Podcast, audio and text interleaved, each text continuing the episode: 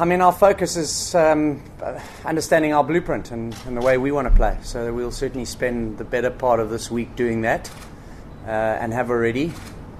And as we move closer to the match, we'll start to understand the Spartans and what their strengths and weaknesses are and um, plan as, as, well as we can to give ourselves the best chance of, of, of winning the game. I think um, most importantly, we need to get our ducks in a row, build our formula for success and um, yeah, and then if we can execute on that with the squad we've got, I'm very excited by our squad. I think we've got a lot of uh, experience in the team, guys that have played a huge amount of T20 cricket around the world.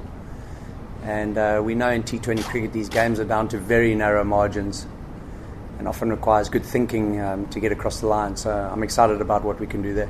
Like any coach I am, I want to win. Eh? I want to win the tournament. So, um, you know, we've put our squad together.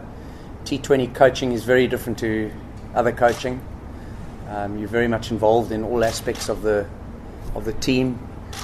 So you know the recruitment process was a lot of fun, um, and you, you hope you put a team together that can go out and, and win the, the right amount of games in the round robin stage to get into the playoffs. I mean, you can never predict this game, but uh, you know that's the thinking. And if the guy, right guys hit form for us, um, and get us, you know, get us to win big moment games because that's what it always comes down to.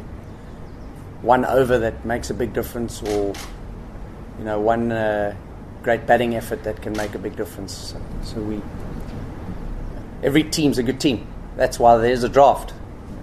Every team, you, you can only you can only pick from what's on the draft, and every team's going to try balance their side out and get a good complement of of players that they think can win win games. So yeah, that's how you that's how you go about it, I suppose.